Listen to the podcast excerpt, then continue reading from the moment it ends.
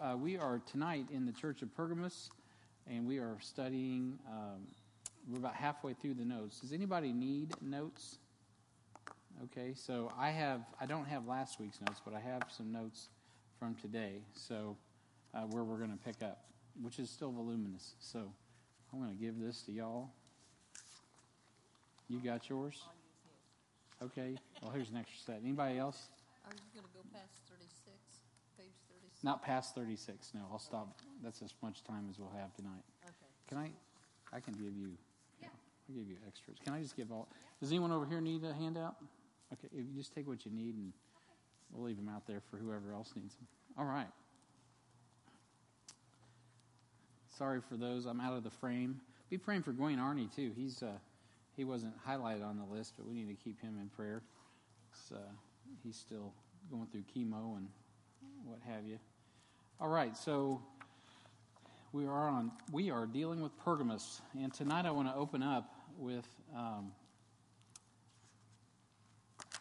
the book of Revelation. But before we jump into Revelation, just back up a few chapters. I want to look at at, uh, and you'll see the title of our where we left off is dealing with um, Pergamos church equals marriage to the world, right? And so before I jump into that, I want to go to Ephesians 5, read a familiar passage, but I want to kind of jump off of Ephesians 5 before we jump into this Pergamos in Revelation and uh, chapter 2. So Ephesians chapter 5, and uh, we'll pick it up down in verse. Um, well, I'm to. I'm just going to pick it up in in verse uh, um, 20 um, 20, Ephesians 5.20, it says, Giving thanks always for all things unto God the Fa- and the Father in the name of our Lord Jesus Christ, submitting yourselves one to another in the fear of God. So I really should have picked up in, in verse 22. Verse 22 deals with wives. The, the Apostle Paul says, Wives, submit yourselves unto your own husbands as unto the Lord. For the husband is the head of the wife, even as Christ is the head of the church, and he is the Savior of the body. Therefore, as the church is subject unto Christ, so let the wives be to their own husbands in everything. Husbands, love your wives, even as Christ also loved the church and gave himself for it, that he might sanctify and cleanse it with the washing of water by the word, that he might present it to himself a glorious church, not having spot or wrinkle or any such thing, but that it should be holy and without blemish. So ought men to love their wives as their own bodies. He that loveth his wife loveth himself. For no man ever yet hated his own flesh, but nourisheth and cherisheth it, even as the Lord the church. For we are members of his body and of his flesh and of his bones. For this cause shall a man leave his father and mother and be joined unto his wife, and they two shall be one flesh. Now, for many of us, that's we were pretty familiar with that, but I wanted I wanted to highlight all of that to say this, verse 32, what Paul says. This is a great mystery but I speak concerning Christ and the church. So as you read it, you're thinking he's talking about a husband and a wife, and of course he is. But then he comes down and he says, This is a great mystery, but I speak concerning Christ and the church. Nevertheless, let every one uh, of you in particular so love his wife, even as himself, and the wife see that she reverence her husband. So Paul is painting a picture here uh, and showing us that the husband and wife relationship that's ordained by God from Genesis 2 is actually a picture of Christ in the church. It's a mystery, as a matter of fact. And I really want to, want to emphasize verse 32, where it says, This is a great mystery. It's a great mystery.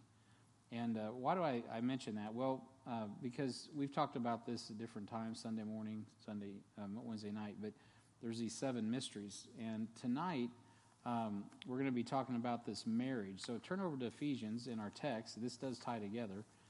Uh, and it ties together with some of our principles that we started with. So I wanted to highlight this tonight.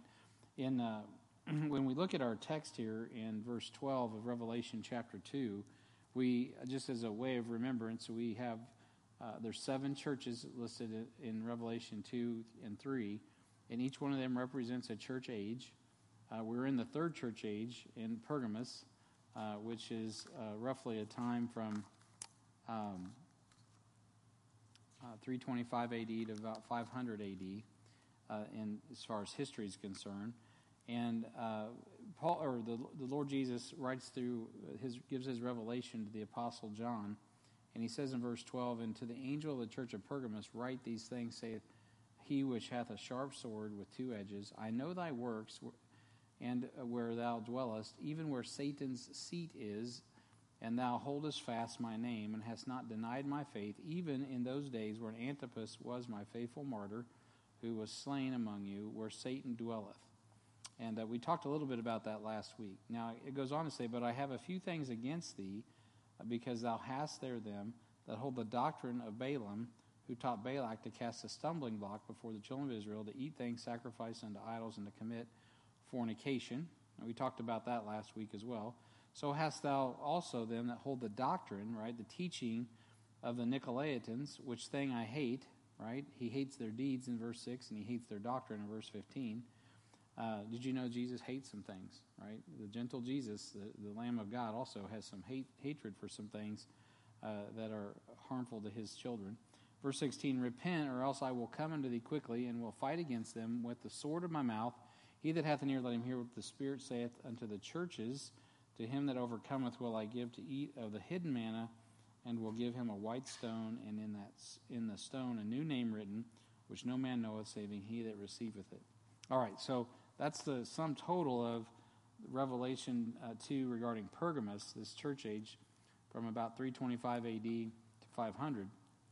But um, uh, this this church age also it represents a time of uh, of, um, of much marriage, and we talked about that, um, and how this is how the, the the church was so well. The church, the Roman church, is actually married to the world. The the true church continues on, but there's a faux church, and the reason I bring that up, that is why I bring up Ephesians. I want to contrast that with what was going on in history. So Paul writes, uh, you know, that there is this mystery of Christ in the church but then when we get to, as we're going through Revelation, God, you can clearly see that Jesus is laying out some things. There's a, there's this Nicolaitan system that we talk about that is what somebody other than Jeff and Ron, somebody tell me what is the Nicolaitan system? Just because that's a word that we don't use every day. Anybody remember? All right, so Nico is is is to exalt, right? It's even the word, you think about Nico, you think of Thessalonica. So that Nick is, in Greek is like victory, right? It's like conquering, it's being victorious. And laity is the other part of that, Nicolaitan, right? So it's, it's conquering the laity, it's, it's overcoming the, the uh, common person, basically. It's, a, it's an exalted position. And there were deeds of Nicolaitans that God hated in, uh, in Revelation 6. By the time we get over to Pergamos, there's doctrines. So there's actually teachings now. So this is embedded in the teaching, right? Because we're going to marry, we're going to see how a pagan priest class is married in. That's why there's also the instruction about those who say they are Jews and are not. There's really not a there's not a legitimate priesthood in the in the history of the world, other than the order of Melchizedek and uh, the Jewish uh, um, um, or what am I trying to say? Aaron's Aaron's priesthood, and then the priesthood of believers. Those are the only three legitimate uh, priesthoods. The others are are foes, right? They're phonies. They're fake. And so, uh, and we see that God's pointing that out to us in the seven churches. In, in the first three churches, we get to see all that. And so we even see that Satan has a seat. He has a seat of power in Pergamos. And I forgot my slide. I for, forgive me. I was going to bring this slide. I have slides of this. Uh, you can see that literally there's a replica of the very seat of Satan, the, the altar of Zeus, the seat of power that was in Pergamos. There's a there's a replica of that in the German. Um, you can look it up online, and uh, it's in the German museum, I believe. Um, and it's to scale. You know, people standing there on the steps. So that seat was located in Pergamos, so uh, which was Pergamum, but it's Pergamos as a female because this is the church. So God has that all worked out in the text. But at any rate.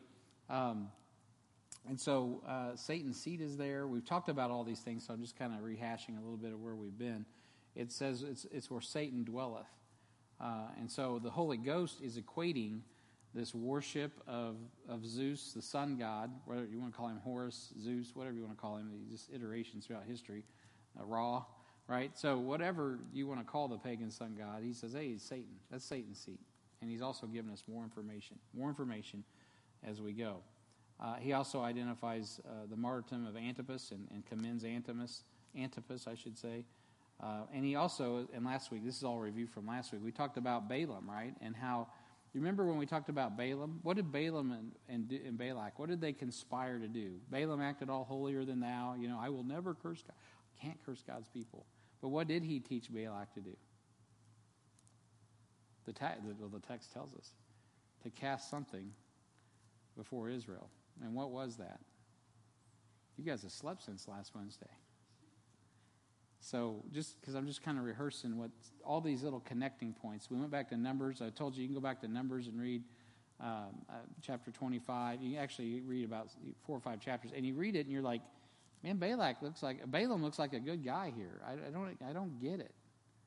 What I mean, and then all of a sudden you see that Balak is getting his daughters. He he wants to curse Israel on one, on one hand. Next thing you know, he's taking his daughters down and marrying them off to the the daughters or the sons of Jacob. And, and, and, they, they basically get into pagan idolatry there. And so that was the, the and we find out later uh, that is exactly what the problem was, was Balaam was the one giving Balak the information uh, on how to be a stumbling block to the children of Israel through fornication and bring in pagan idolatry. It wasn't just, it wasn't physical fornication, it was the well, it was they should. It wasn't really fornication because they married him, but God didn't want them marrying those those those women. But then they married him, and they brought idol, idols in, idolatry into the nation of Israel, which God was not happy with. Idolatry plagued Israel all the way through the time of Ezra, and finally it got expunged after the captivity to some degree, and then they started worshiping kind of themselves at that point, kind of like the seven churches, right? So anyway uh, they start worshiping themselves and telling Jesus that they didn't need him once he showed up. But anyway, that's another another day. So that's what's kind of going on historically in Pergamos. You've got all of these factoids coming together. You have a literal location with Satan's seat. You have uh, this understanding that there is a teaching of Balaam who taught Balak to cast stumbling blocks. It has to do with pagan idolatry being introduced into the children of Israel. You have a doctrine of the Nicolaitans, a, a, a faux, fake priest class is what that ends up becoming. Um, and we see all of that coming together. Now, last week we were together. Uh, we saw, uh, and I'm going to fast forward. Oh, let's see. Did we? Oh, we've already started there. We can't go back, can we? Oh, bummer. Okay. I was going to go back, and if you have handouts from last week, I have all the, the images of the Babylonian mystery religion uh, going back to Pergamos. And I owed you guys some information on that. So I want to I want to kind of pick up from there. Uh, because we're going to see how this this this religion uh, gets started. So last week when we were together, I got to find my. Hope I brought it. Oh no. Um, Amy, can you go to my office and look? I have a handout. It's highlighted with yellow, and I left it on my desk. I'm certain. Uh, it's it's all it's a lot of yellow. It's one sheet of paper, and it has to do with Attalus and Mystery Babylon Religion and all of that. I walked off and I know I left that I left that on my desk. So I'm going to tap dance for a minute until she gets back. But last week we got together and I, I was I told you I wanted to get some information started with you that I, I didn't have time to finish last week. I don't have my board up here, but I was gonna I was gonna mark down some things. But can I get it? Yeah uh, there's a there's kind of a process uh, for how the church marries uh, the world, and that's kind of what I wanted to I wanted to I want to throw a few things up tonight. I think you can flip that over, Jeff.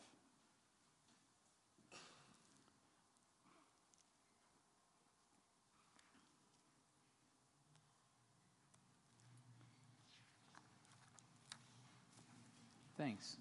I hate for you to ever ever get rid of your pictures. It's not that big of a deal. He's such a good artist. I'm a horrible one. But so I'm going to just roll this right here, right here where I can get to it. So there's kind of a process for how all this how they got married. Just like anything, there's there's a I'm just going to write this up here. This is not in our notes. That's why I'm Yes, that's what I need. Thank you, hon. I will get to that in a moment. there's a there's a much marriage, right?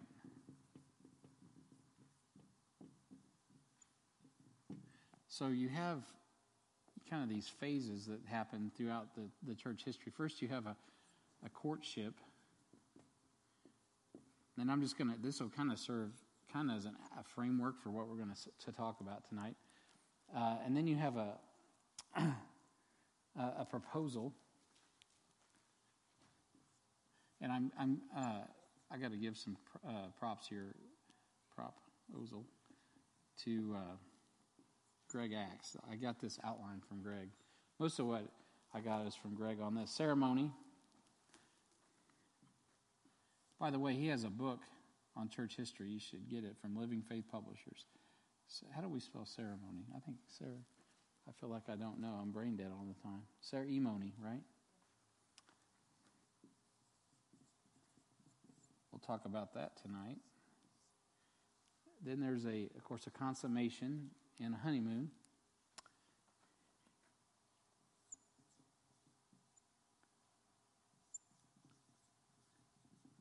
You hear that little squeak? That'll drive you crazy. Consummation, honeymoon, and then there's a divorce. No, I'm just kidding. Uh,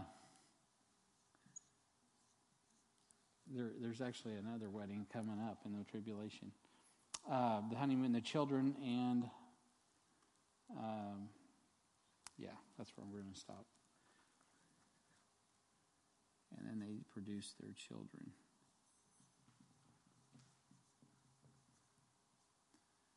All right. So, what comes out of this courtship, this proposal, the ceremony, the consummation, the honeymoon, the children? Again, this is a, a time period from 325 AD, right? The uh, that's when Constantine gets converted to about 500 AD. So the courtship, we've touched on that already. Uh, it really started much earlier, right? With the Gnosticism and the asceticism of the school of Alexandria. We'll, we'll probably end on this, actually, so we'll come full circle. And you guys, if you've been in here, you, you know what that's about. Right? We talked about Origen and the Word of God and all of those things that uh, transpired with that. And then there's the uh, uh, Constantine's edict in 313 that's the.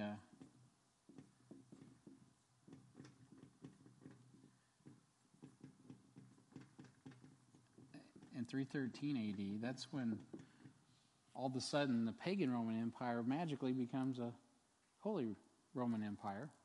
And he, he supposedly becomes a Christian, though that's highly unlikely.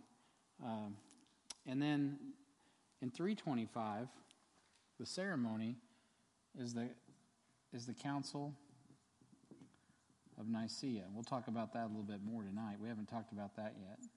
That's 325. Now, this really formalizes this, this doctrine, starts to formalize. There's, there's, this is a progression. It didn't just all happen overnight, but this really starts to, to make things official. And the doctrine uh, that we're seeing in, in Pergamos starts to get, um, get uh, nailed down. Oh, the consummation. Boy, here comes Augustine. Now, Augustine loves Philo, Plato, and I don't have the dates on this. Maybe somebody can give it to me, but he writes City of God. Anybody know the dates on that? And this becomes, again, this just adds to the doctrinal thesis of the church and, and starts to drill down uh, these things that God hates. And so the honeymoon comes um, with the papacy, and we'll get to that as well.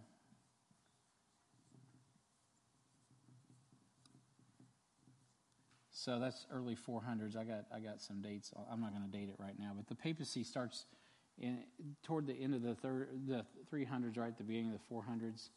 Um, actually, I got some notes I scratched down on that. Uh, 314 actually to 336 is where that starts to really, I'll, I'll say 313. So that puts us right here with Constantine's edict. The first real pope starts about that time. And, uh, and uh, his, he's Pope, uh, what was his name? The Holy Papa, Sylvester the First. So that's the document that Augustine wrote. Yeah. Okay, so we'll just put his dates here. 426? That's a short life. 413 to 426? Oh, okay. We'll just put about that, approximately. Let's just put that there. All right, thank you. So, City of God, uh, that's where you're going to get John Calvin's uh, information later uh, and all of that. So, uh, which is a rehash of, of a lot of uh, a lot of philosophy. All right, then you have uh, the children. Anybody think? Guess what do you think the children would be? You know, I mentioned the papacy. Later on, I'm actually I've got a little outline in here to kind of at the end. So I probably I want to make sure these are okay. Good. No, they're not called the children. You could classify several of the, the, the last ones that we'll look at here in a little bit on our outline under the children. But to make it simple, uh, I'm going to call it uh, the monast- monastic, uh, monastic orders. Right? That's your monks, you know, that's your, and of course your priests come out of that as well. The monastic orders end up, that's where you really put your asceticism and uh, all of that on steroids. All right, so that's a little bit of boring background maybe, but it's imp- that's kind of a good template because all of that really develops uh, from about 25 AD to 500 AD. So by the time you get into the full on of the Dark Ages, you got a nice, uh, you got a nice wicked harlot Jezebel working hard to kill people. All right, so so Satan. Uh, he moves his throne. This is I want to back up to where I was last week because for the record, I wasn't very clear, and I told you that last week. I'm not clear on my da- on my time and my dates, so it kind of troubled me. And I said, I got the I've got the numbers in my notes. So I, ha- I found my notes. They're, they're, right here. I pulled them out of my Revelation study and uh, brought them in, printed them off, and brought them in. So let me read to you a little bit about this throne with Pergamos and the slide I didn't provide you tonight. Um, so let's let's just imagine. Uh, last week, if you were here, I talked about how how did this seat and synagogue of Satan transfer to Rome? Because that is a huge piece of the puzzle. Uh, as a matter of fact, this is a very relevant topic because there's some discussion even among our Living Faith Fellowship about, oh, who, you know, uh, is, is uh, you know, is Rome Mystery Babylon religion? I can tell you, based on the Word of God, yes. Um, that is not to contradict anything else that anyone else is saying because uh, certainly Jerusalem has a role in this because eventually Rome marries the Antichrist, Revelation 17 very clearly, right? And then she gets wiped out midpoint of the trib, or even before that, so Satan can take on the role of God in the flesh. He lets his wife, opposite of Jesus, who dies for his wife, Satan throws his under the bus, and of course he's seated. The seat is moved to where? In the tribulation. I'm kind of getting out of, I'm ending church history.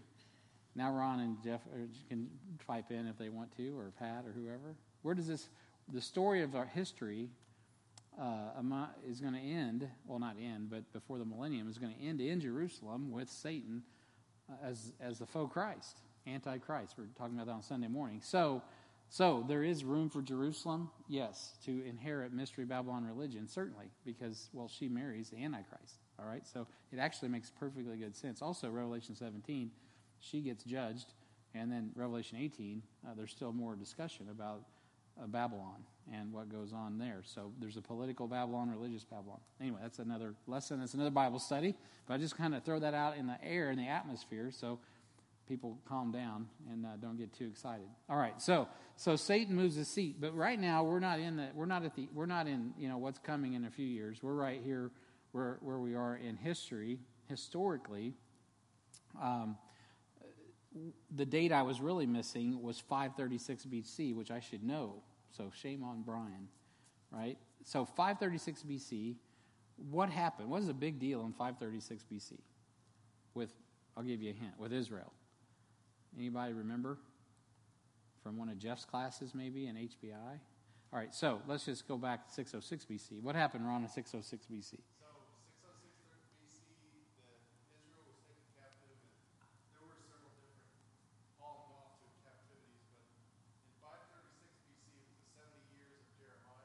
Exactly. That's fine. That's perfect. That's so 70 years. There's this prophecy. Israel goes into captivity for 70 years, and it happens. So Belshazzar, there's a dude named Belshazzar, and he's actually just so happens got the got the instruments of the temple, uh, the, of the Jewish temple, uh, which has been taken captive 70 years earlier, and he's mocking God, having a party. This is all recorded for you, by the way. I'm not going to read it for time's sake, but Daniel chapter 5, verses 1 through 30. So you can go back and read this account. And God, man, God is fired up and says, "Oh, hey, you're not going to make it through the night, pal."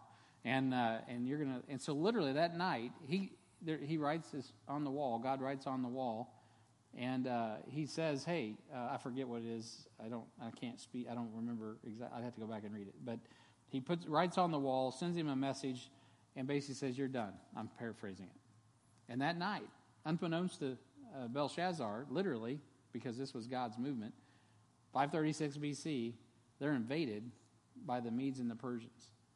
And, and it's, it's turned over just like that. Kingdom up, kingdom gone. Babylon's over. In Daniel's prophecy, where he saw the iron mixed with clay and all of that, that image, the head of gold, it's gone. And you move right into the Persian Empire, or the Medo Persian Empire to be more specific. Okay, that's an important date. That's a date you need to mark down because, well, at that point, the priesthood in Babylon obviously they, they weren't they were no longer they weren't grooving on on Daniel, right? Belshazzar was mocking God. So the, the, the progress that Nebuchadnezzar, Nebuchadnezzar made, uh, which he did, Nebuchadnezzar uh, acknowledged God and eventually submitted to God. He called on the Lord. You know, he, he was convinced after he had a little time chewing the cud out in the field for a while. Um, he finally realized, oh, man, this God of Daniel is the God, not just a God. And so, uh, but that didn't get passed on to Belshazzar. So Belshazzar is back to Babylonian mystery religion. All right?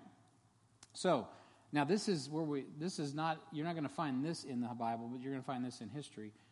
From that point on, well, you do find it in the Bible. There is a seat in the synagogue of Satan because history records that that temple in Pergamum uh, from 536 to 133 AD. That, that is the dates that I needed to be specific about.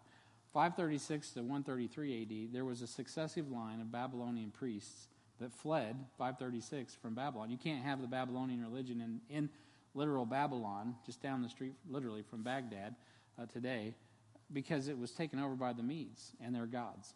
And so they moved it to Pergamum. And so uh, Pergamum is where the, the seat in the synagogue was located, and that is documented history. And a successive line of Babylonian priests priest gods, and they were the they believed they were the bridge to the God world is through them these priests, and so uh, uh, they were the bridge. That's where the Pontifex Maximus comes from. Yes, Ron. BC, yes, 536 BC to 133 BC. This is all even before Christ is born. So, that's so important. Thank you. Of course, we also know in that same image, right, uh, or in the same prophecies of Daniel, you get the you get the prophecies of Greece, right? That ram comes out. That's Alexander the Great. So this guy rises up out of uh, yeah, the he goat out of out of Macedonia.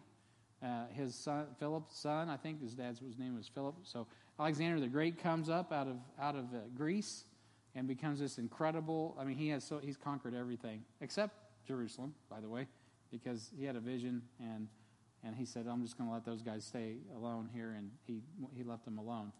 Um, but my point is so uh, all of that, as that's going on, the, the, priesthood of Babylon is still going on, Pergamos. But guess what happens? Um, there's becomes Roman rulers, right? After, after Alexander comes Rome. And in 133 BC, not AD, thank you, Ron, for correcting me, that's the date. And I was struggling with that last week. Attalus is the priest. He is the last he's the last Babylonian priest uh, that, would, that carried that title, that was successive from the Babylonian religion. Who do you think he gave his title to? Anybody? You just throw a wild guess out. Who? Let me put it this way: If you were under the occupation of Rome, who might you give your title to? Rome. Rome. and who might head up Rome? Well, not the Pope yet, huh? Caesar. Caesar, right? The Caesar, the Roman Caesar. So the Roman Caesar, this again is a fact of history. That's why the Roman Caesars were called uh, Pontifex, Pontifex Maximus as well, from 133 forward. It's actually, historically, it's printed on their money. They called him the Pontifex Maximus. So that was not a religious title. They became the chief, they took that on as the, because that put them in the place of bridging the gap between man and God, the Caesars. And they believed they were gods, of course. We know that just from history. All right, so that gives you a little bit of background. Uh, now, how did it get to the Regia in Rome? Well, that's when it transferred, when the, when the seat was transferred from Constantinople to Rome, uh, the Regia, to, that's where that, that's where that uh, priesthood or the uh, cardinal, College of Cardinals and all that was also transferred with it. They were already meeting there in 325. Okay, so um, so that goes back to ancient Babylon, Babylonian religion. I don't want to get too far into that, but the, the initially, Nimrod took a prostitute named Semiramis, and Nimrod was uh, um, defied. Uh, defi- no, not defied. It should be defiled. But anyway, um, she bore a child called Tammuz, who who uh, she claimed to be the product of the sun and the reincarnation of Nimrod after Nimrod had died and then she became a female deity known by many names. But Ishtar was her Babylonian name, which is recorded in the Word of God, and Tammuz was the sun god that she worshipped. So that's what was carried forth over into Babylon. And so that name, though, was used, uh, those practices of the sun god dates back to um, uh, the Samaritans called her Inanna uh, the Babylonians called her Ishtar. The Egyptians called her Isis. Rome called her Venus. Uh, the Ephesians, we know in, a, in a, the book of Acts, calls her Diana. Same female deity, different name. Um, and the priesthood of Babylon continued again from 536 to 133 BC. And so that Attalus III is the one, again, who was the one who transferred the title to the Roman Caesar. And, uh, and of course, Attalus was given the title Magian, a Babylonian priest who took the sole right of the bishopric. The Latin name is Pontifex Maximus, so that was that was a Latin name. The, the original name was Magian. Of course, you hear even in, when we talk about the Bible, the Magi, the, the wise people, so that you could tie that together. That has to do with Babylon. The, the wise men came out of Babylon, and so that's what we talked about last week. So I want to get those dates cleared up, and that actually ties you into the seat and synagogue of Satan. Uh, because it's obviously uh, important because he, he points it out that there's a seat. This is a place of power, uh, and that's political power. And then there's a synagogue, um, which is a place of religious power. And so uh, the Satan's seat is there. And then uh, the synagogue, where's the synagogue? I just lost it. Um,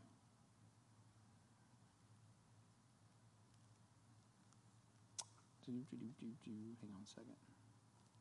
Should be over here.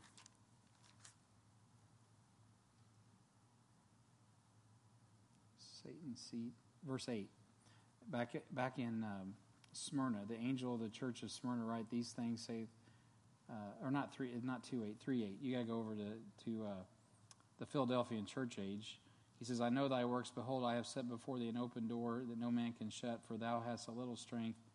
Uh, verse nine and has kept my word and hast not denied my name. Behold, I will make them of the synagogue of Satan, which say they are Jews and are not, but do lie. Behold, I will make them to come and worship before thy feet and to know that I have loved thee.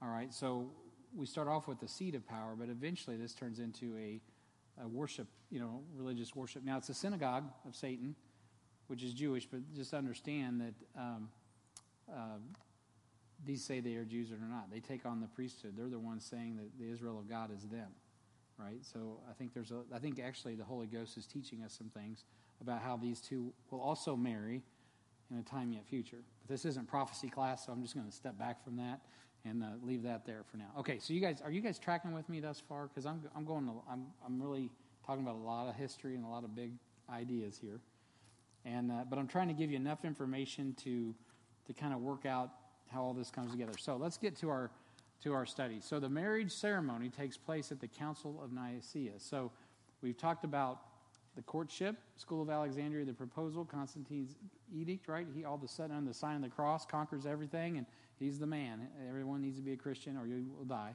The point of a sword. Yeah, that's not quite how the gospel goes forward. And then, um, and then there's the ceremony in 325 AD, Council of Nicaea. So a council convened by the Roman Emperor Constantine so uh, he gets this party started. Now, were there churches before this? Well, yeah, for 300 years since Jesus started the church. So this is this is not the church necessarily. This is what's going on with Constantine, uniting Christianity under a solidified doctrinal agreement. and the pagan Roman Empire, which had previously been persecuting the Christians.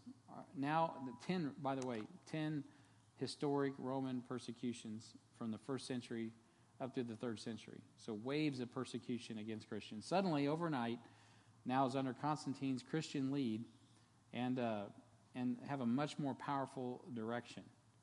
And so, uh, certainly, that I'm sure brought some hope and some, some I'm sure there was some sort of, uh, some folks that said, hey, look, I'm not fond of getting killed. I think I'm going to join up with this thing. All right, so uh, so what is what this council actually accomplished? Um, sorry, th- was to officially marry Christianity to pagan Rome. And so, um, I'm sorry. Oh, direction.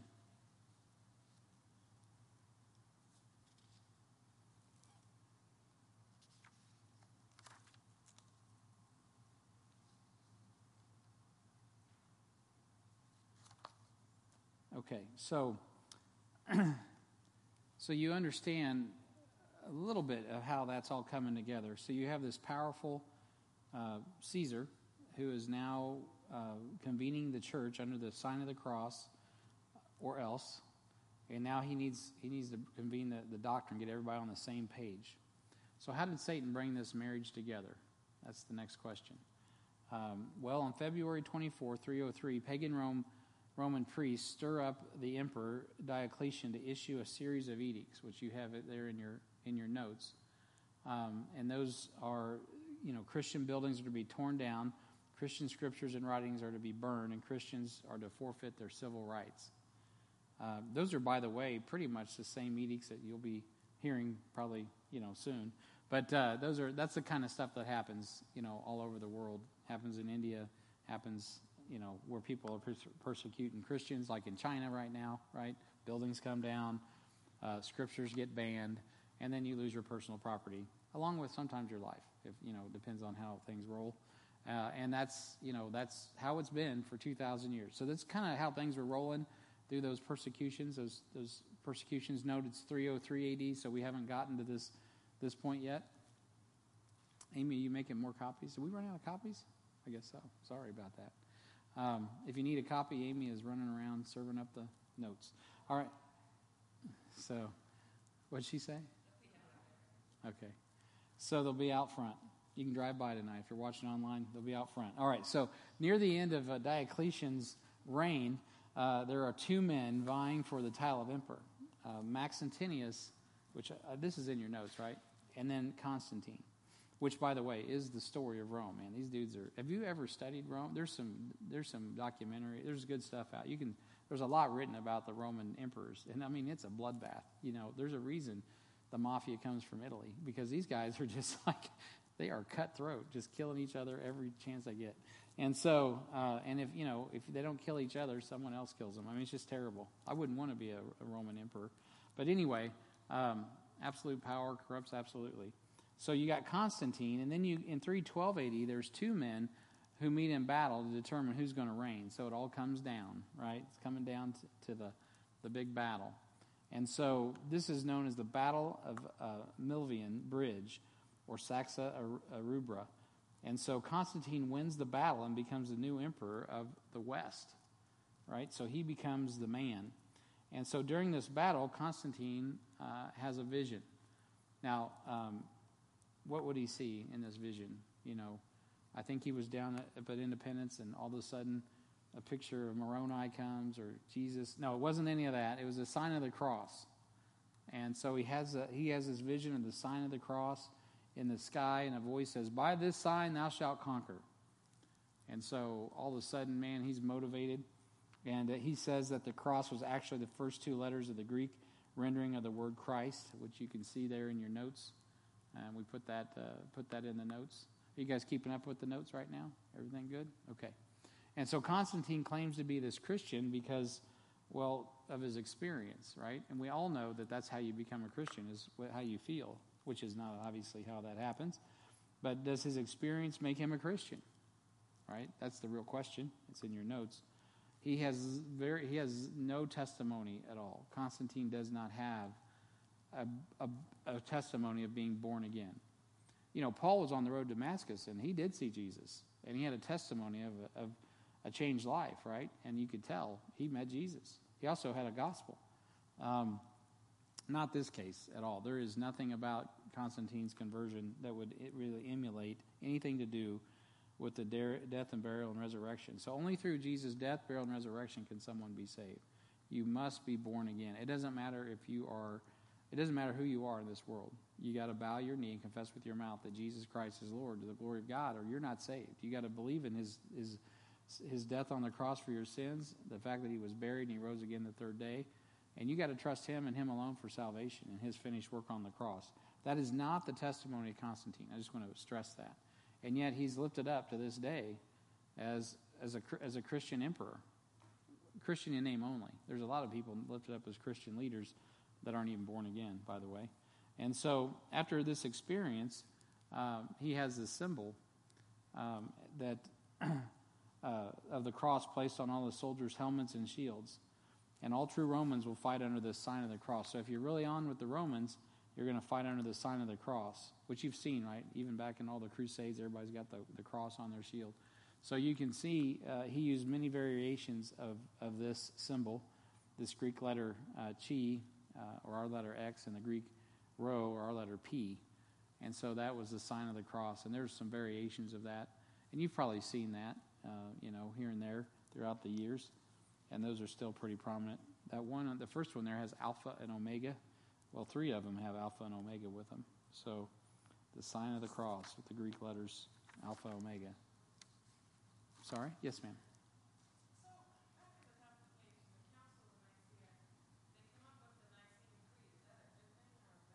We're going to talk about that. It's a good question. We'll see. It's not all bad, and it's not all good. So to, I'll, I'll, give you that much, but we'll get to that. So, um, so. Uh, where am I at? So, so Constantine and, and uh, uh, Licinius, leader of the East, proclaimed the Edict of Milan in 313 AD. And so uh, it granted Christians absolute uh, religious freedom. Hallelujah. Uh, church property formerly confiscated would be returned. Well, that's a good thing. Uh, pagan temples that were particularly offensive to Christianity were destroyed. That's not all bad. Um, okay, be careful. Christian clergy were exempt from taxation and were soon paid by the state. I like the exempt from taxation part, but paid by the state, uh, watch out. So there, if you're paid by the state, who controls you? State. That's right.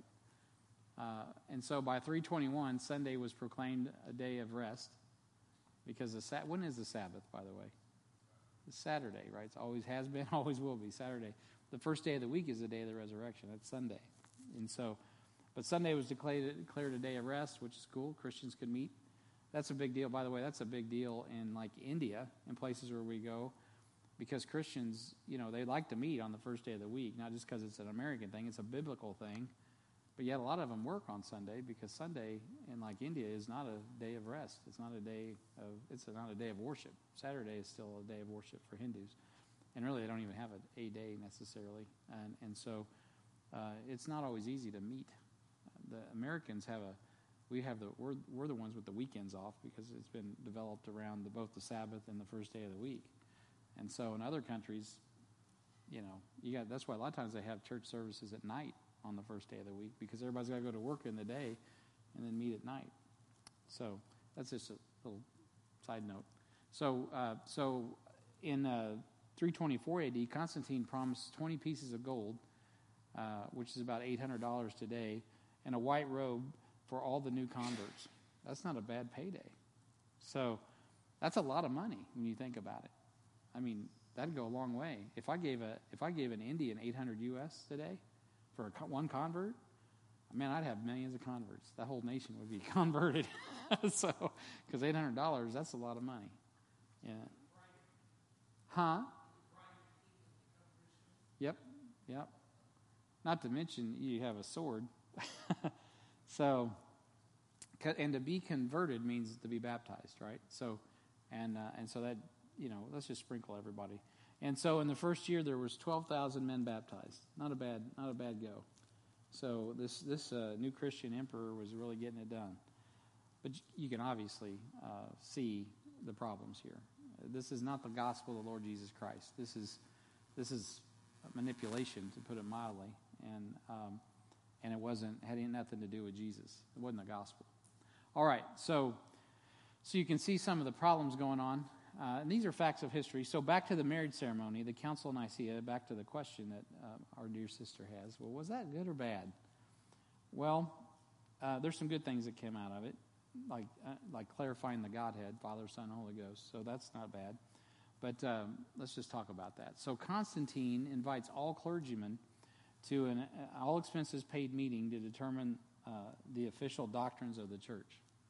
By the way, I, I refuse these meetings to this day. I get every time there's a, reli- a, a religious, a political cycle around, comes around. Uh, ever since I've been a pastor here, I get these little, especially the Republican, the GOP. The Democrats don't seem to do this so much for church leaders, but the GOP will send you an invitation to go to Kansas City or St. Louis to the Hyatt or some other hotel, and they want you to listen to, uh, you know, some dude that's a cool dude, you like him or whatever and I'm not saying it's all bad, but what they want to do, what they, you know, they, what's the exchange? If I take that invitation, they pay for a nice dinner for me and my wife and a hotel room for the night. So if I go to this thing, what do you think the expectation is? Huh? You think they just want me and Amy's vote? Bingo. They want me to come back here and say, you know, you need to really vote for this ticket, right? Because these are all the merits of all these guys. It just on the face of it, it just seems a little sleazy, doesn't it? And so I just stay away from all that stuff. I'm like, you know what? We got a higher calling. If you want to come and, and convince us, why don't you get born again, come to our church and serve in ministry? Why don't you have your pastor call me and give you his endorsement? you know, that'd be a lot better than uh, you know going about it that way. So and I'm not again, again I'm not I actually like some of these guys that that they have on the ticket and they want you to hear. I mean personally I'd probably enjoy listening to what they got to say. What I don't enjoy is being solicited as a pastor for the influence over the church. That just makes me go no. Are you kidding me? The, our bride this bride's going to keep her garments clean. We're not going to get into all that.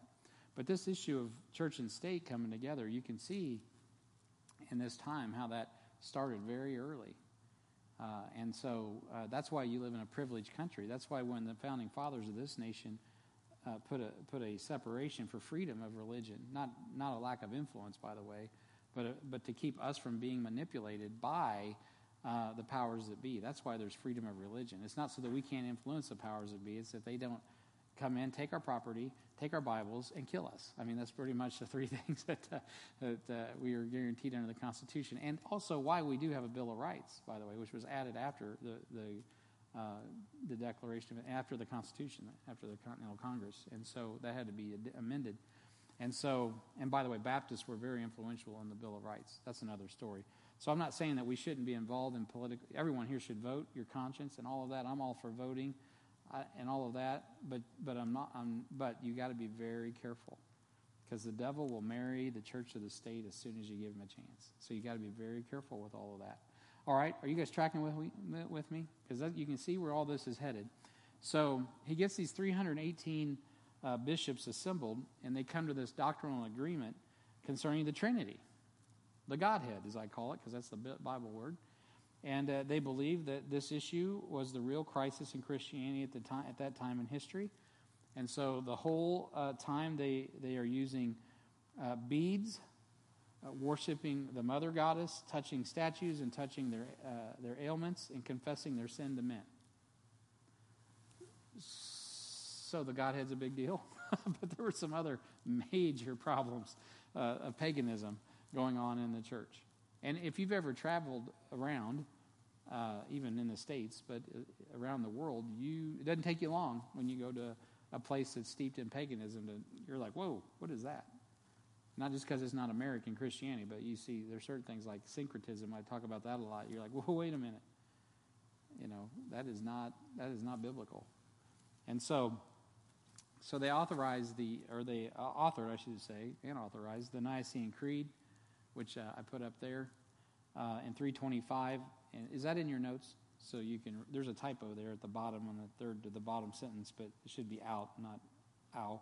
But it says, um, we believe, and you, if you've been in a, any of you have been from a liturgical church? Well, I know like Jeff, some of you were Roman Catholics and stuff. So, but we believe in one God, the Father Almighty, maker of all things visible and invisible, and in one Lord Jesus Christ, the Son of God, begotten of the Father, the only begotten, that is the essence of the Father, God of God, light of light, very God of very God, begotten, not made, being of one substance with the Father, by whom all things were made, both in heaven and in earth, uh, who for us men and for our salvation came down and was, that should be was, not wide, it was incarnate and was made uh, man. Uh, he suffered, and the third day he rose again, ascended into heaven. From thence uh, he shall come to judge the quick and the dead, and in the Holy Spirit. Uh, but those who say there was uh, a time when he was not, and he was not before, he was made, and he was made out of nothing, or he is of another substance or essence, or the Son of God is created, or changeable, or alterable, they are condemned by the Holy, Catholic, and Apostolic Church. Uh, those last words are highlighted there. Holy Catholic. What's, what's Catholic mean, by the way? Universal, right? Um, and apostolic. Why would it say apostolic? And well, I'll get into that in a minute. But they claimed the authority of the apostles, and so you can see in 325. Now I'm not making this stuff up. I mean, in 325, these terms, these doctrines, mean something, and uh, they get really they get twisted big time. Um, if you if you are in Rome today, let's just talk today. Where's this gotten us today? And I'm not saying this to be a jerk face. I'm just saying this is the truth. What does on the in the Roman Catholic books to this day? And, and let me just be careful here because I think people are going to think I'm a Roman Catholic basher. I, am not talking about Roman Catholics. I'm not talking to all my relatives, by the way, that are Roman Catholic. I love you guys. I love Jesus. You guys know me. I just this is the Bible. This is truth and history, right? So, but the truth of the matter is, uh, the reality is that to this day, the Roman, the Holy Roman Catholic Church would classify myself as a heretic formally because I do not submit to the Roman Catholic Church. And the Inquisition laws are still on the books. Nobody's repented of that. They just quit doing it in the late 1800s, which isn't that long ago in history. And so, yes, sir.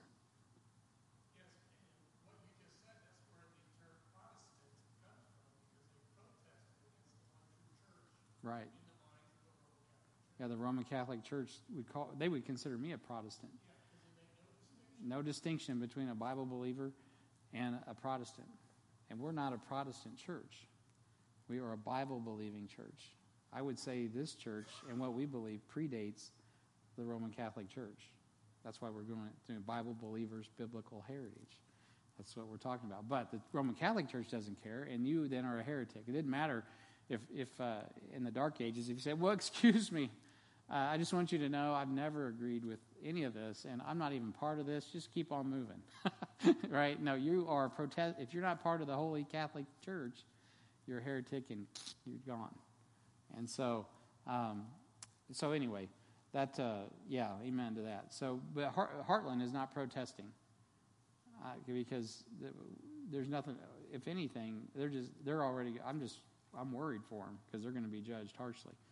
And so I don't think the church can be reformed because it was never based in biblical truth.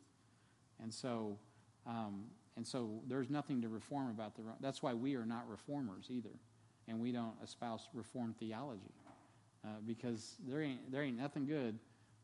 Well, there's nothing about this doctrine that came from Augustine that found its way into the Protestant movement that we're going to adhere to other than sola scriptura. I will give him that. But that, I got a book in the library, by the way, in our library that will make a really strong case why the reformers even got reformed was because of Bible preachers, people who believe the Word of God and were preaching it. But that's that's a whole nother. That's a you can come to HBI and go to church history and we get into all that. But anyway, all right, let me stay on track or I'm going to get off track.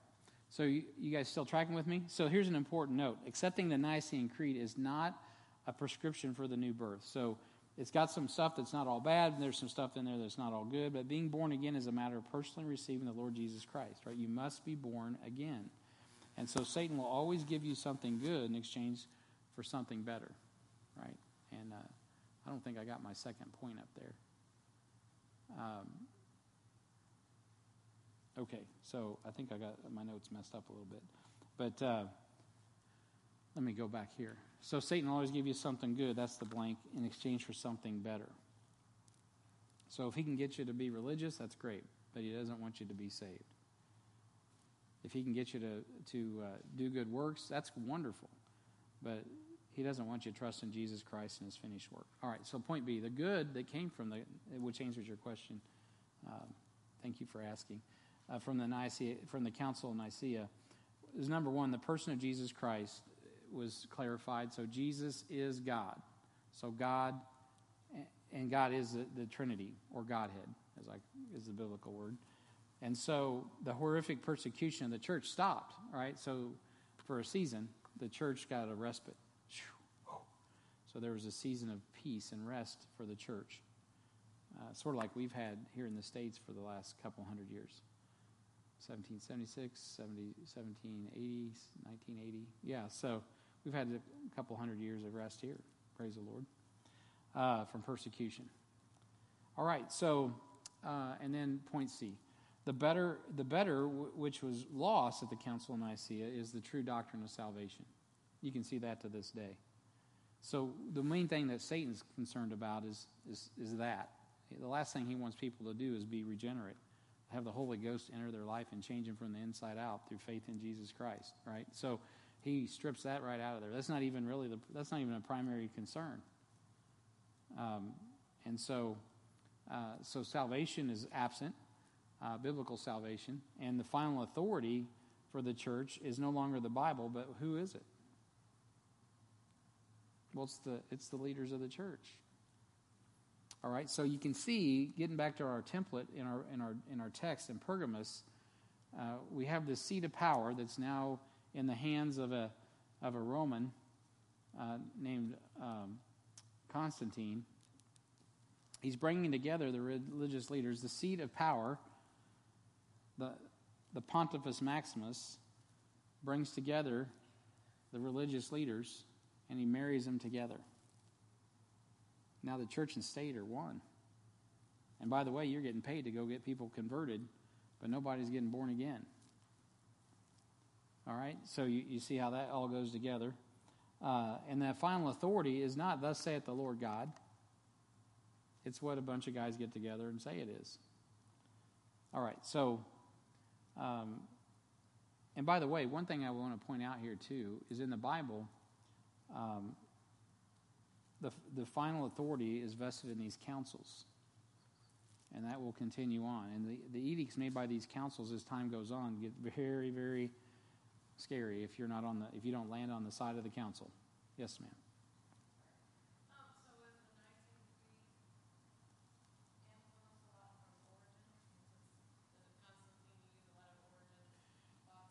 they actually, and we're going to get to that. Man, you're a good student. So we're getting to that. That we're going to end on the Bible that, that comes out of this. So they end up with a Bible that they want, which gets back to Origen. So yeah, we're heading there. But you're just one step ahead tonight, Kim. So uh, that's good. I want to point out here these count the final authorities of council in your Bible. Uh, do a word study, and if you were in my Acts study on Sunday morning on the preaching, anybody remember what I said about council, councils with the C I L? when you study them in the Bible? Did it stick with anyone? Man. Nope. Spaghetti fall off the wall. So, every time you see the word council in the Bible, is it good or bad? Bad, that's right. So, every time you see the word council in the Bible, it's against who? Christ. And that's not to be confused with counsel, like counselor, S E L at the end. But council in your King James Bible always against Christ. Just go check me out. Go look up every reference of it. Interestingly enough, these councils are making up the doctrine. Now remember, who took counsel with Balaam and Balak, right? Balak, a leader, took counsel with Balak, Balaam, a religious man, to come up with counsel, S E L, to try to bring paganism to the Jews and corrupt them which Satan's all about, because ultimately he's going for them too, because they get the they get the inheritance on the earth, Matthew chapter 5. So he's, he's uh, spiritually, he doesn't want to read. At this, now, this is also important. I don't want to get too far into this. Uh, this is more for my Revelation class coming up in HBI, but, well, I'm just going to, I'm not going to go there. I need to stay where I'm at. All right, so let's talk about an important note here. So uh, the Roman Catholic Church places the creeds developed at these councils as equal level with the inspired Word of God. These creeds become elevated. So you dare not argue them with the Bible because they're equal to Scripture. And who are you, by the way? If you weren't invited to head up one of these these places, who are you to argue with these scholars, right? These. You're just exactly. You're a lady to be conquered. All right, you get in the picture. So we must exercise our minds biblically, uh, view things going on in, in, the name of Christianity. We got to be careful when you're reading Schaff. Everything that's called Christian is not always very Christian.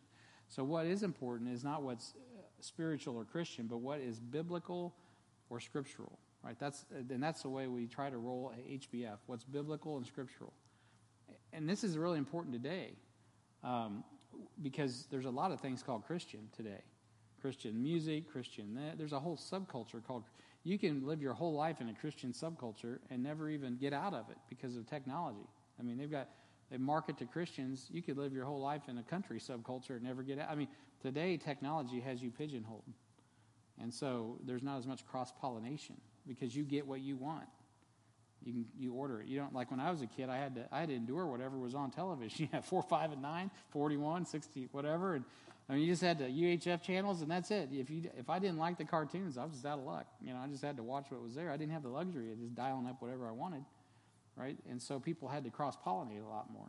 Today, everybody gets what they want the way they want it. This this hit me when my kids were coming up uh, because I noticed I started noticing that. I'm like, wow, they get what they want. They don't have to watch anything else. You know, they get they get served whatever it is that they want.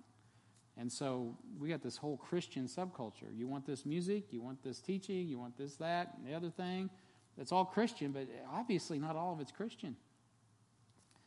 Uh, John Cooper, uh, he's a, and I know a lot of you don't like John Cooper because he leads Skillet, but man, that dude's on a rampage. He's about about how much of Christianity isn't Christian, and uh, he uh, he's he's I'm I'm like hats off to you, John. I don't know where he's at on his Bible, but uh, King James and all that, but uh, he's certainly right. There's a gospel being preached that is not from Christ. And it's in Christian music, Christian circles, Christian this, Christian that. I mean, look at all the false teachers.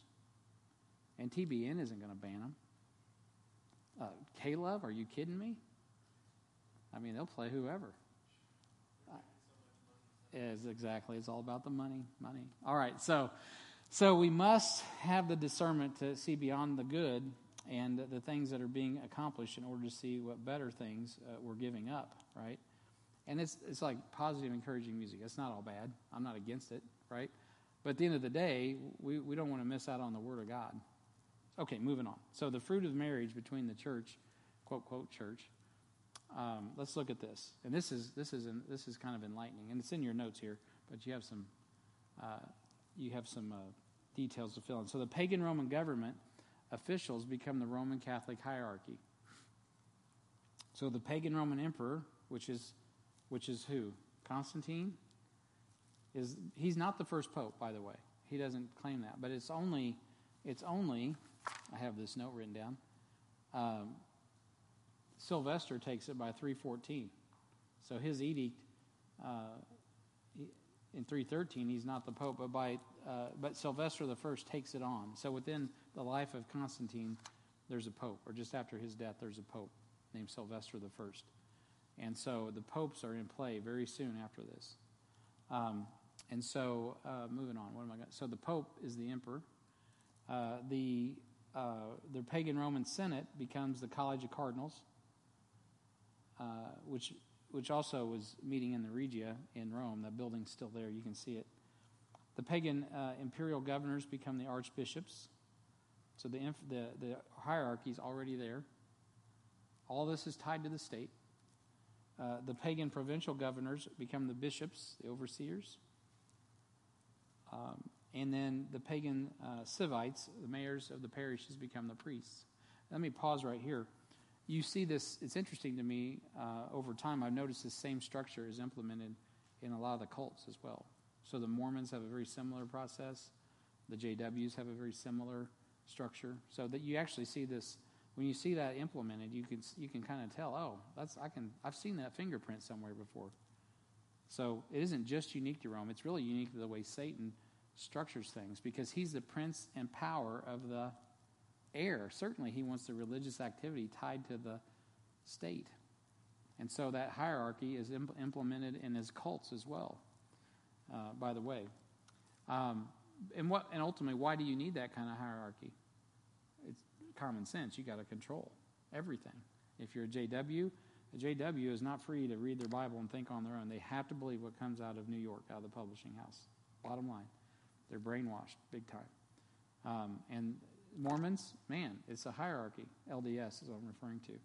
Uh, you, you lose that hierarchy like the RLDS, and all of a sudden it starts to fall apart. Yeah, Ron?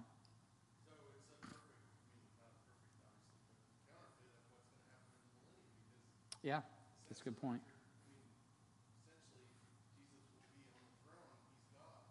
Yeah. Ron's pointing out, if you can't hear him, that the good counterfeit of what Jesus is going to be doing in the millennium. That's a good point. It just counterfeits that. Um, and then there's the, the temple, the, uh, the pagan temple virgins, like you had in, in, in uh, Ephesus, which were basically temple prostitutes. They become the nuns. And I know that's like seems blasphemous, but that is actually the case. There's a lot of nasty things associated with that. I got a I got a seven for you if you want it. Because the gods, small g, the pantheon, that becomes the saints. You start praying, praying to Saint Christopher, Saint so and so, Saint so and so. So the pantheon that the Greeks and the Romans would have prayed to, right? You had Zeus, the major gods, then you had this pantheon of Okay, well that becomes the that becomes the saints. You start praying. You wear the little medallion and you pray to this guy, pray to that guy. Maybe they'll talk to Zeus for you, and uh, get things straightened out. Um, and number and these aren't in your notes. I just sketched these in tonight. Number eight is uh, well, who who's the Queen of Heaven? Just throw that one out. Yeah, the Virgin Mary, Queen of Heaven. That ties you all the way back to Babylon, Samaria, Semiramis, and all that. So. Uh, so there's your there's your and we already saw that last week so i'm not going to talk about that much more but all of those i came up with eight of them. But you can also see this the papacy ends up bringing this monastic order and a lot of this the children come out of that uh, this. That is a new that is it is interesting. I hadn't even thought about that. The queen of heaven. Hmm. Reproducing her and her kind. Yeah oof. All right so I got 10 minutes to finish this up, so let's get on with it. Um, so then, this is your other question, Kim, is uh, the, the, the Bibles. So what happens with the Bible? Because that's, how's this tie back into Origen, which is what your question was earlier. So Constantine orders 50 Bibles from Eusebius uh, for the Roman Empire, which you think, 50 Bibles, that's all? But you guys, have you ever seen a Bible that's written, I mean, even a printed Bible in the 1400s? I mean, that's a lot to do, and let alone writing this. 50 of these written out by hand. That's a lot of writing. Scribal writing. It's a lot of work. So 50 of those Bibles were written, uh, and uh, all modern versions. All modern versions of the Bible are traced back to Eusebius, to Origen's texts, which were used uh, to produce these Bibles. And I say modern, not, and I'm not referring to the Textus Receptus and the King James Bible. So, and for some of you, this will be just, you already know this, but the two primary uh, texts, even to this day, if you get a Nestle's Greek New Testament, um, you know, whatever you're going to get, uh, or a, a, a, perversion of the Hebrew, non Masoretic Hebrew text, uh, in Greek, it's going to be Codex Alph, uh, Aleph, or we call around here Sinaiticus, and then Codex B, which is of Vaticanus. Uh, and they are the catalyst for all modern versions. And they're all in the marginal notes of most of your new translations, they're called the oldest and best, or the most reliable manuscripts. And when they don't like those, or they don't like the TR, you know what they put in? They put whatever they want, and then they call it conjecture. And the nice thing is, when you read their, you can't, you don't usually, you won't see the conjecture notes in the margins of your New King James or your ESV or any of that. But if you go back to the Greek text that they're that they're taking it from, They will show you that because they have it in order. This is uh, by the scholars, the Greek and Hebrew scholars. They'll say this is the best. Trans- this is what we think is the best translation. This is what we think is the second. This is the third. And then oftentimes they'll put at the bottom K O uh, C O N G conjecture, and that's oftentimes what will get plunked in your text to usually to usually to either attack the deity of Christ or to support uh, baptism regeneration, because baptism regeneration is the primary doctrine that gets attacked in most modern translations, because they don't believe in salvation by grace through faith alone in Christ alone, His finished work alone. Yeah, and they don't like the blood. That's right. All right, so Sinaiticus and Vaticanus. Um, and so uh, the, these 50 Bibles over time become Jerome's, answering your question, Latin Vulgate, which becomes the official Roman Catholic Bible. Jerome's Latin Vulgate. And so, um, so at this point, Christianity is flooded with paganism. Let me pause here. Was there any questions on uh, that information? Yes, ma'am.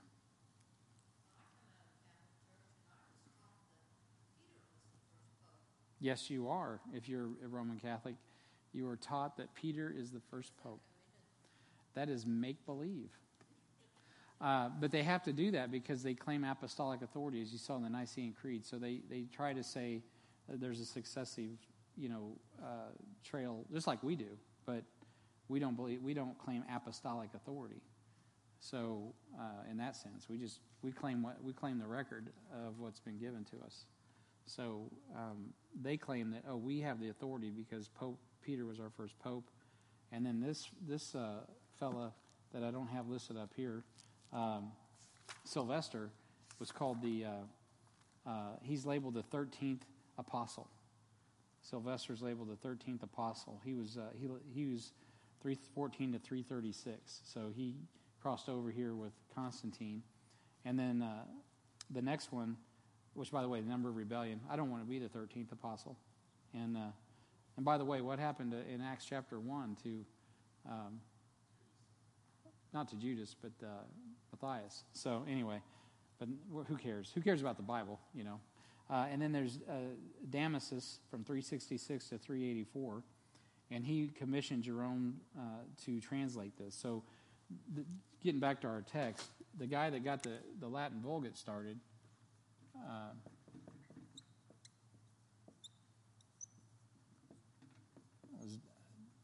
I think it's Damasus. Yeah, Damasus. What an appropriate name. Um, and so he was he was uh, the second pope, and uh, in, uh, and he was from 366 to 384. He was after Sylvester, and he he was the one who commissioned the Latin Vulgate. And this isn't in your notes; these are just a few things I was. Uh, oh, by the way, he was also the first apostle. He was the per- first apostolic see. Apostolic. Which means, and you still hear that, the Holy See is associated with the Holy Seat, the Holy, the Holy Seat of power. He was the first apostolic see. Again, claiming the power of the apostles and the seat. They were in the seat of the apostles. And then Pope Innocent was next from 401 to 417. Not so innocent, right? Just like uh, Britney Spears. So Pope Innocent, the first, uh, he was he was from um, 401 to 417. Yeah, not so innocent, and and uh, he expanded the office beyond Rome. This guy, that his claim to fame is is that uh, uh, he he claimed to rule over the kings of the earth. So it, he became a world. He he claimed the world leadership which is exactly where the pont. So that you guys, this is interesting, because today the the pontiff still claims this. I mean, he is the vicar of Christ. That's that is the doctrinal teaching. The vicarious representative of Christ on earth is the Pope, the Holy. They call him now the Holy See and the Apostolic See, I'm sure. But the Holy. So this stuff, you think, oh, that that developed in 1200 A.D. No, this stuff was developed soon after. I mean, you can see in the Nicene Creed, they're already using the terminology that's and, and attaching themselves and their power to the, to the apostles And so uh, that's why they have to go and come up with a successive line of Roman uh, popes. But there was no such. How can you have a Roman Catholic pope when you don't have a Roman Catholic church? It makes absolutely no sense. I know, I know, Pam, you're not, you're not buying that. But, uh, but you know, just thinking people. But you're not as, and this is no offense. Most Roman Catholics, especially outside the United States, are not taught to think. They're taught to obey, and you just believe what the church tells you, and you show up, take communion, and do whatever the, you're told. Yes, sir.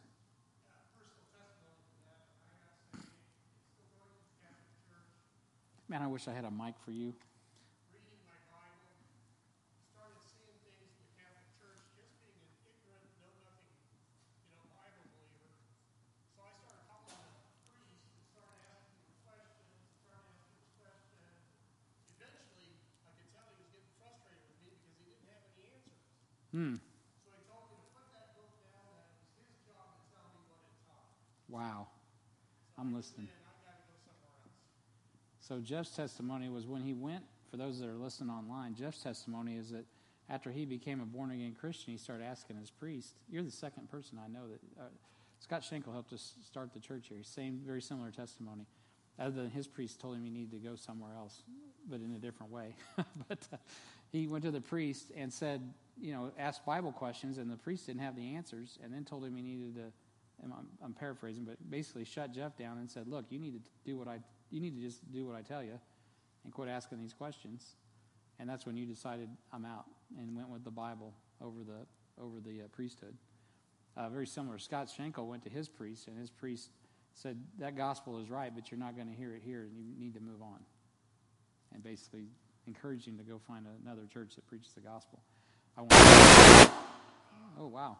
I won't tell you where that church is, um, but it is in the metro because I wouldn't want that priest to get in trouble. But uh, anyway, um, but Pope Leo uh, comes after that, Leo the Great, and then monastic, monasticism started and morphed into um, the Smyrna period, which we'll talk about next time. Thank you, Jeff, for that testimony. Uh, next week, let's get the mic out next week so we can hear some of these testimonies. Very good. We love Catholics here at Heartland. I just want you to know that. We, we have all kinds of Catholics here, and so we're not against Catholics. Um, but the teaching, oh, yeah, that's rotten. Okay, so let's talk about Christianity and paganism. Uh, Christianity then is flooded with paganism.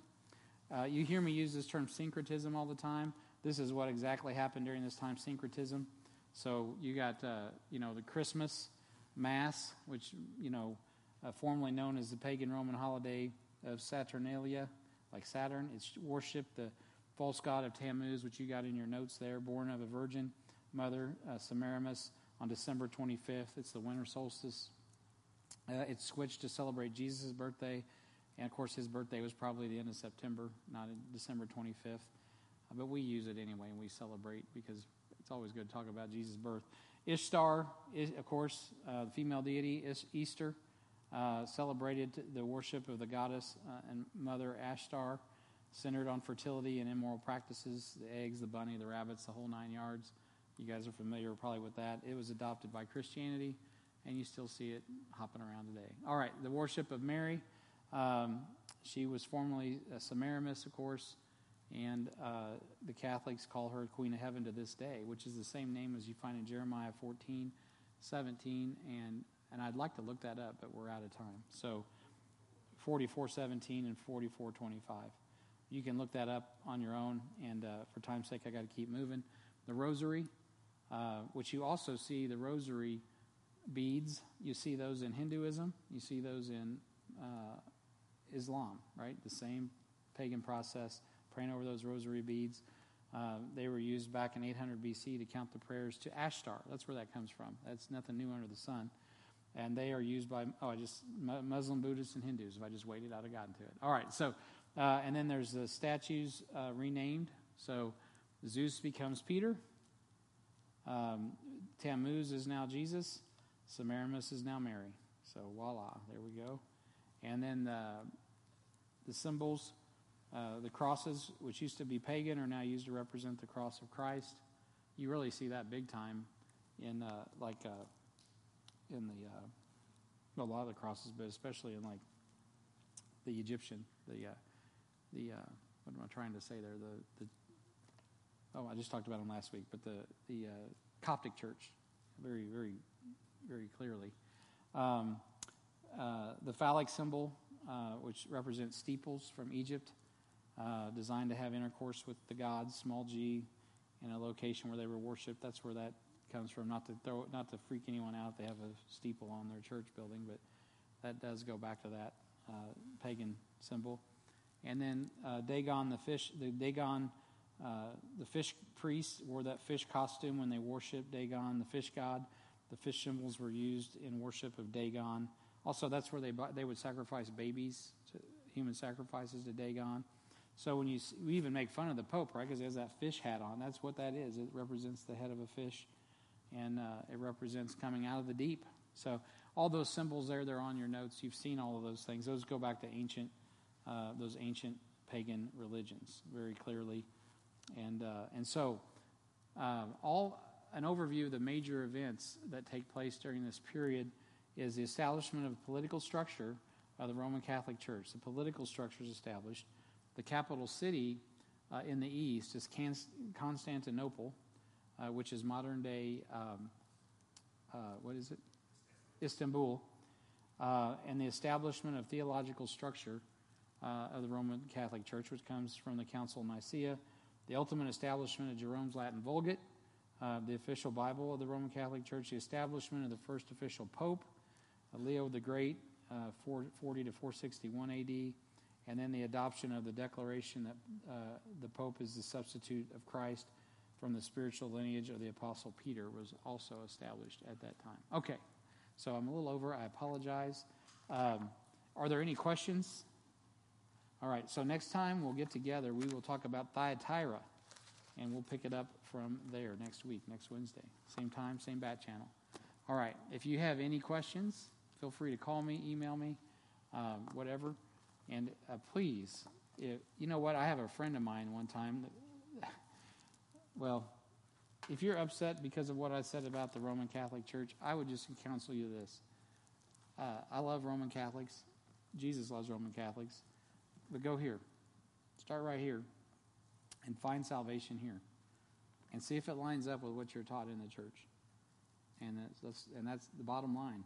I'm not. I'm just saying you know, God saved me. I, I wanted to be, I was going to join, the, I thought, I'm going to join the Roman Catholic Church. It's the oldest church, the one true church. What was in my head before I got saved. And God, He derailed me and met me where I was at, showed me the gospel. Uh, I tell you, it's a seductive religion, but it is just that. And, uh, and so uh, I'm not trying to make anyone mad or upset, but it is what it is. And there's a reason in this country, there's Baptists, and, uh, and there's a reason that we fled persecution because there wasn't a place to be free and believe this book and live the way we wanted to live. And so, praise God for a place God made for a couple hundred years. Uh, and so, I'm being super nice, but I promise you this throughout the history of the church, Rome was not nearly as nice to the people who believe what I believe about this book. That's the truth. And you can go check it out yourself. So, let's have a word of prayer and we'll be dismissed. Heavenly Father, thank you and praise you for.